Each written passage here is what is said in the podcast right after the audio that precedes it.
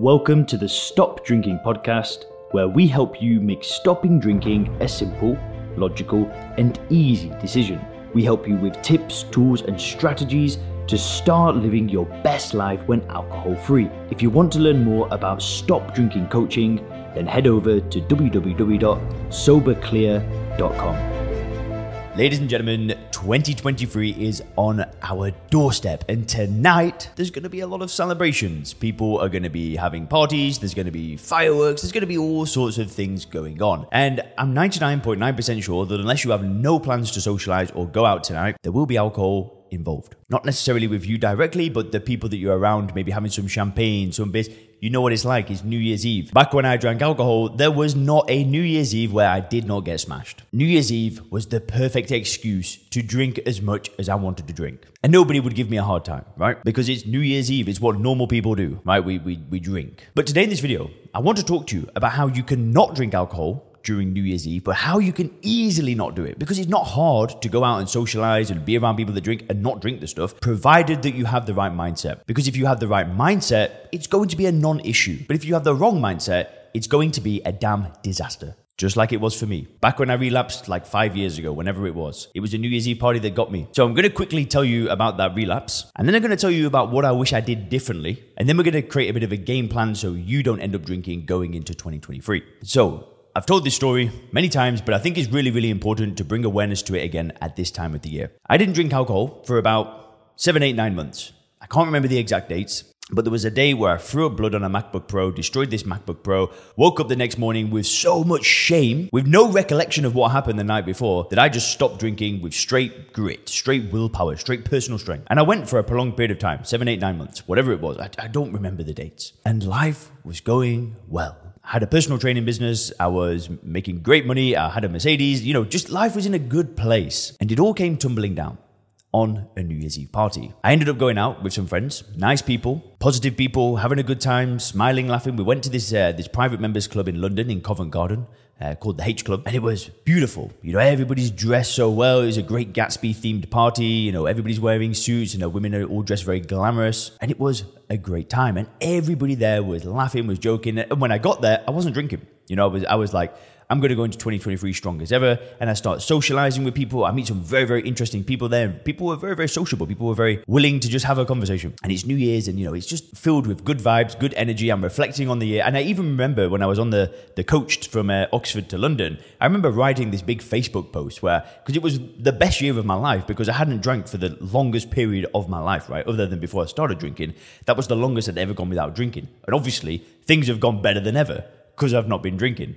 I'm sure you can relate to that. And I remember writing this massive Facebook post thanking all the people that had been helping me out. And on that coach from Oxford to London, I believed that. I thought that the next year was going to be my best year yet. How wrong was I? I didn't drink for the first maybe three, four, five hours of the party, but there was this voice in my head saying that, Do you know what? You're having the best time ever. This is this is very unique. Listen, I come from a very small area in the northwest of England. It's it's kind of like quite a small town, and I'm in this in this uh, fancy club in London. I don't come from a city, so this kind of stuff was just kind of outside of my comfort zone. And I almost felt like, wow, like I'm, I'm, you know, because I've been doing better, I'm surrounded by better people now. I got invited to this party, and I felt like I was just on top of the world. Like it was a really, I was just filled with good emotions and gratitude. And that's when the voice in my head started. Oh, maybe if you drink, it's going to be even better. Maybe you'll be able to talk to girls more confidently. All of these justifications started coming into my head, and it was constant. It was just like blah blah blah blah blah. Like the chatter in my brain just wouldn't go away. I couldn't get rid of it. And eventually I said, you know what? I'll just drink tonight. Tonight, that's it. Listen, I ended up drinking again. I won't go into the full story of what happened afterwards, but as you can imagine, I drank that night and it was a slippery slope downwards. At first it was fine, but eventually I destroyed everything. I was ran out of money. I was back working in a restaurant. I destroyed my personal training business. I failed in a career in, in, in London in recruitment. Listen, life,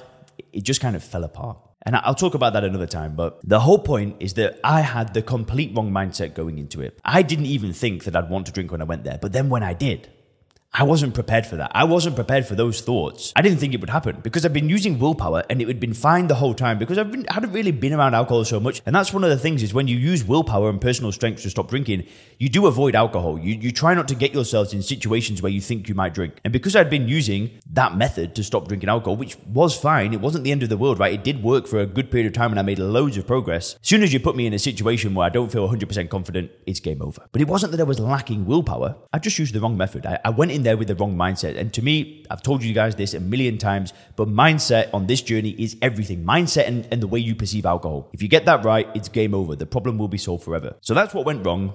The next part of the video, I want to talk to you about what I wish I did differently. What I would have done differently if I was to go back in time, and my word, believe me, I wish I could go back in time. But I suppose, you know, at the end of the day, sometimes our biggest weaknesses become our strengths. Like if I hadn't gone through that experience and gone through all that pain, I would have been able to share it with you guys to help you. So it is what it is, right? But if I could go back in time, the first thing that I would have done is just made sure that I was 100% solid in my worldview on alcohol. Maybe I'd have to read some books before I go there. Maybe on the coach to London, instead of writing that Facebook post, I should have listened to some podcasts talking about the bad things about alcohol. I don't know what I would have had to do at the time, but reflecting on it, I know that the thing that was missing was my perception on alcohol. I still thought that if I drank alcohol, it would enhance that evening. It would make it better. But the thing is, is that it didn't make it better, right? I was already having a great time in the first place, so it didn't add anything. It was already a good time. And what I thought would add something to my life over the next nine months, however long I drank for, it actually took everything away. So it added nothing. The other thing that I would have made sure that I was certain about is that other drinkers are nothing to envy, right? When I'm around people that are drinking alcohol, if I was 100% certain in my worldview as alcohol and I saw it as ethanol, as something that didn't do anything for me, I would see those drinkers for what they are. People that are drinking a drug that is just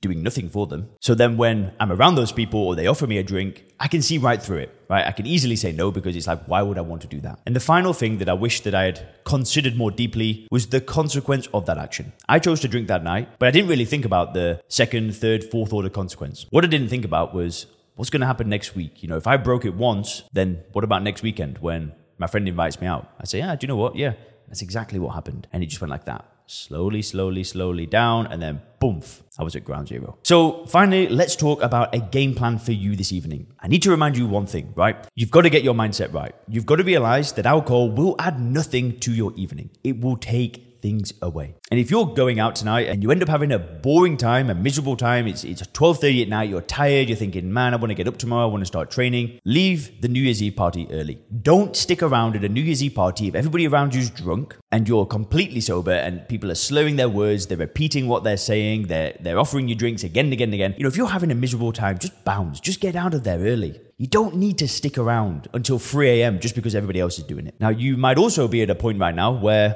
you have drank all year and you're going to drink tonight, and then maybe New Year's, you know, you're going to start on this journey of, of not drinking. If that's you, fair enough. Nobody can stop you. But one thing that I will say is that there is no better time to do this than right now. Now, I know that maybe that's going to fall on deaf ears, but the best time to stop drinking alcohol is not 2023. It's now. Not six months from now, not tomorrow, right now. Because really, the best time to do this was yesterday. And you do have two options now. You either wake up, you get to 2023, with a clear head or you don't. And what I pray for you, what I want for you is I want you to wake up and I want you to know that 2023 is going to be your year. I want you to wake up tomorrow with a feeling of strength, of power, of knowing that this problem will no longer be in your life, that you're going to crush your health goals, you're going to crush your fitness goals, you're going to spend the best time ever with your family, you're going to take your career to the next level, you're going to do all the things that you wanted to do. This is your year. Thanks for checking out the Stop Drinking podcast by Sober Clear. If you want to learn more about how we work with people to help them stop drinking effortlessly, then make sure to visit www.soberclear.com.